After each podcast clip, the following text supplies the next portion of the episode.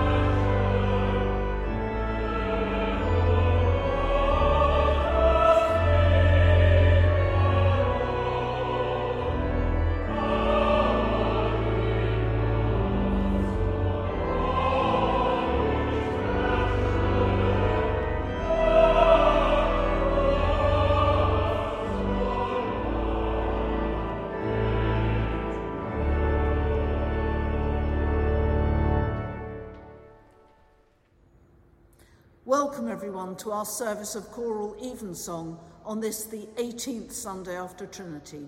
It's wonderful that you can join us for this online act of worship. Beloved, we are come together in the presence of Almighty God and of the whole company of heaven to offer unto him, through our Lord Jesus Christ, our worship and praise and thanksgiving to make confession of our sins, to pray as well for others as for ourselves, that we may know more truly the greatness of God's love and show forth in our lives the fruits of his grace, and to ask on behalf of all men such things as their well being doth require. Wherefore, let us kneel now and humbly confess our sins to Almighty God. Let us pray.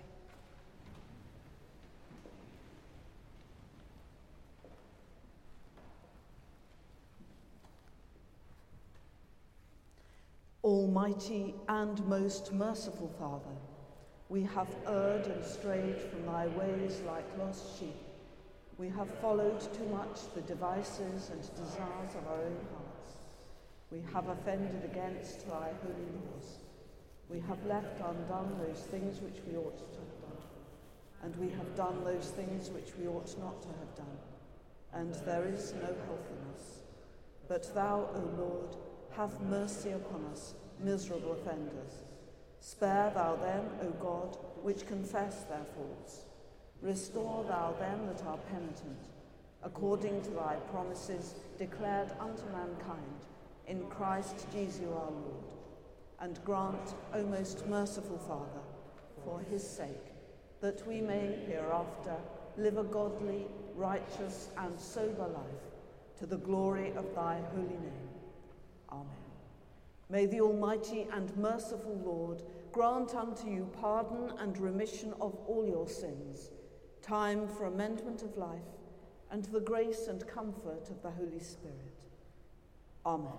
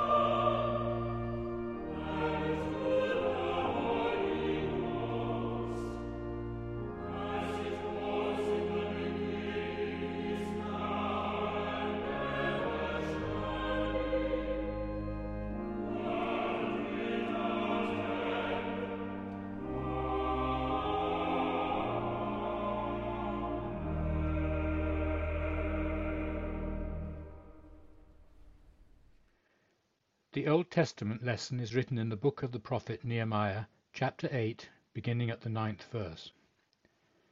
And Nehemiah, which is the Tirshatha, and Ezra the priest the scribe, and the Levites that taught the people, said unto all the people, This day is holy unto the Lord your God, mourn not nor weep. For all the people wept when they heard the words of the law. Then he said unto them, Go your way, eat the fat, and drink the sweet, and send portions unto them for whom nothing is prepared. For this day is holy unto our Lord. Neither be ye sorry, for the joy of the Lord is your strength. So the Levites stilled all the people, saying, Hold your peace, for the day is holy, neither be ye grieved. And all the people went their way to eat, and to drink, and to send portions, and to make great mirth because they had understood the words that were declared unto them. And on the second day were gathered together the chief of the fathers of all the people, the priests and the Levites, unto Ezra the scribe, even to understand the words of the law.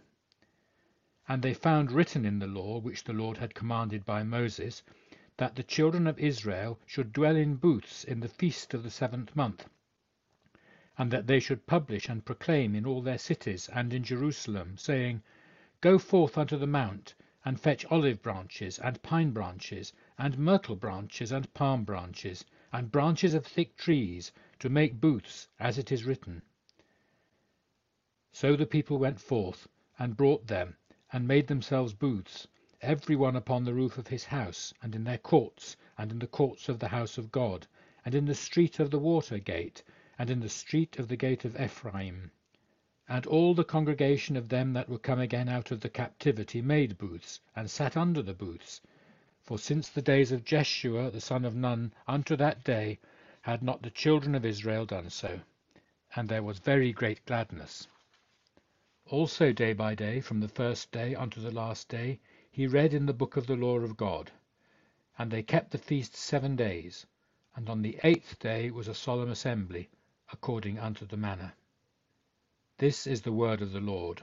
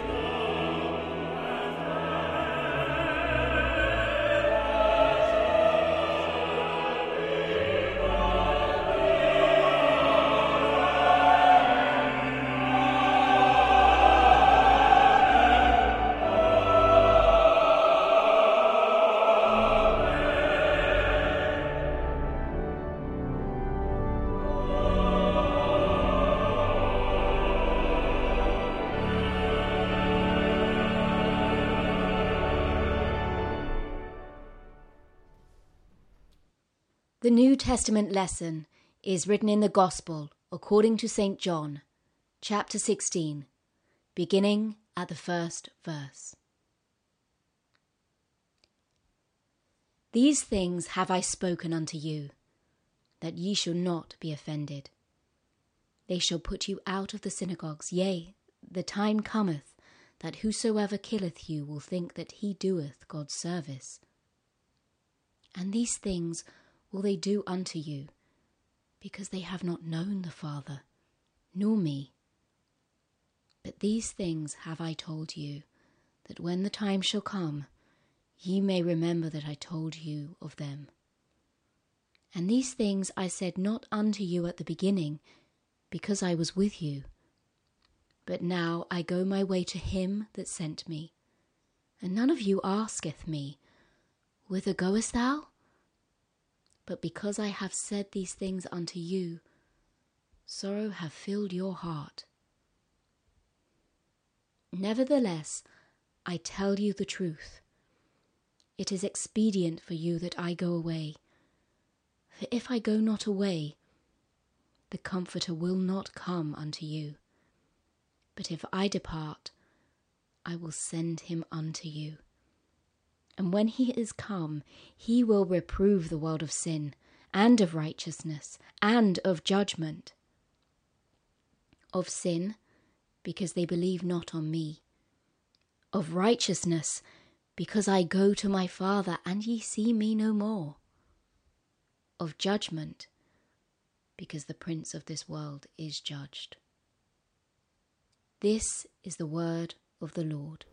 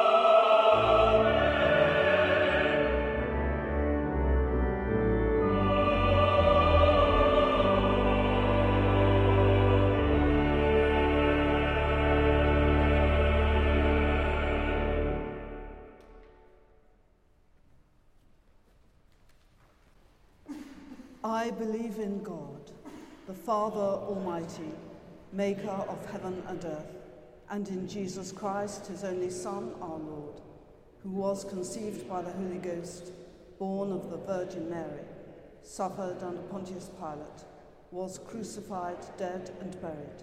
He descended into hell. The third day he rose again from the dead. He ascended into heaven, and sitteth on the right hand of God, the Father Almighty. From thence he shall come to judge the quick and the dead. I believe in the Holy Ghost, the Holy Catholic Church, the communion of saints, the forgiveness of sins, the resurrection of the body, and the life everlasting. Amen.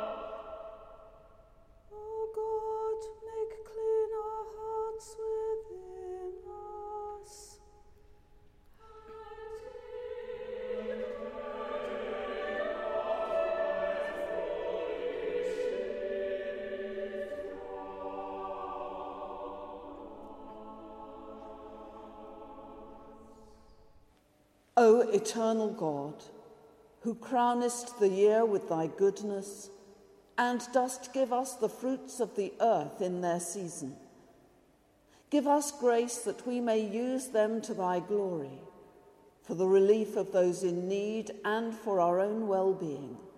Through Jesus Christ, thy Son, our Lord, who liveth and reigneth with thee in the unity of the Holy Spirit, one God now and forever. Amen. O God, from whom all holy desires, all good counsels, and all just works do proceed, give unto thy servants that peace which the world cannot give, that both our hearts may be set to obey thy commandments, and also that by thee, we being defended from the fear of our enemies, may pass our time in rest and quietness through the merits of Jesus Christ our Saviour. Amen. Lighten our darkness, we beseech thee, O Lord, and by thy great mercy defend us from all perils and dangers of this night, for the love of thy only Son, our Saviour, Jesus Christ. Amen.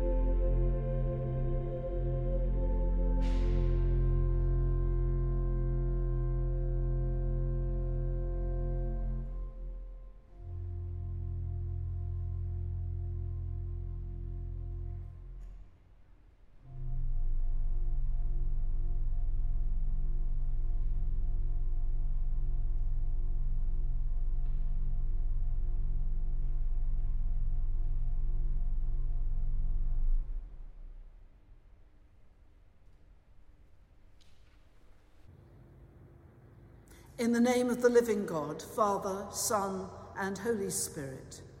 Amen. I was reflecting with a friend the other day on some of the lasting ways in which our lives had changed for the better as a result of lockdown and the restrictions imposed by the pandemic amidst all the difficulties and challenges that accompanied them. And I found myself identifying three things in particular, all of them linked that have enriched my life as a result. Firstly, like many people during lockdown, I started walking everywhere rather than using public transport. And later on, I acquired a bike, which I now ride all the time. And I've been surprised to discover how much this has changed my awareness of the local geography that I had previously assumed I knew so well. I've discovered beautiful buildings and side roads and alleyways and the remains of ancient holy sites that I didn't even know were there. But more generally, I am just better at noticing things. I've become far more observant about my local environment, possibly because my pace of travel has changed. Secondly, it was only really during lockdown that I acquired and started learning how to use a proper camera for the first time. And, as the pioneering American photographer Dorothy Lange famously said, a camera teaches you to see without a camera. By now, you will have spotted the link, which is also picked up in the third change that took place for me. As many of you will know, I'm fortunate enough to have a rectory with a garden here in central London. During lockdown, my elder daughter and I finally had the opportunity to tend that garden properly, really for the first time, to plant things, and also, and this was the real revelation, to acquire some bird feeders, which for me was a completely new experience. And I was astounded at what happened. Because here in Fleet Street, there were goldfinches, coal tits, a robin who now appears every day. And because London was so quiet during lockdown, with so little traffic noise and no aircraft overhead, I could hear birdsong for the first time since moving here eight years ago. It was beautiful and glorious and heartwarming. In these various ways, lockdown taught me a great deal about opening my eyes to see the world around me, to find beauty in unexpected places, to observe hidden wonders that otherwise I would simply never have noticed. In general, children are so much better at this than we are because for them the world is still so full of wonder and they can be so much better than adults are at noticing things, especially small and insignificant things. I can well remember one of my daughters when she was very little racing in from the garden in a state of high excitement. Mummy, mummy, mummy, she said. What on earth is it? I asked. I found an ant, she said. One of the reasons why I love holding Harvest Thanksgiving services here in central London every year is that this occasion reminds us all to pause and to reflect on the wonders of God's creation. To remember that the things that we so easily take for granted, indeed we assume them to be ours by right, the bountiful produce of God's earth, are in fact a precious resource that we receive as gift, and that we are called upon not to own, but to steward and to share. Last Monday, the 10th of October, the Church of England calendar commemorated a remarkable and very unusual 17th century priest and poet.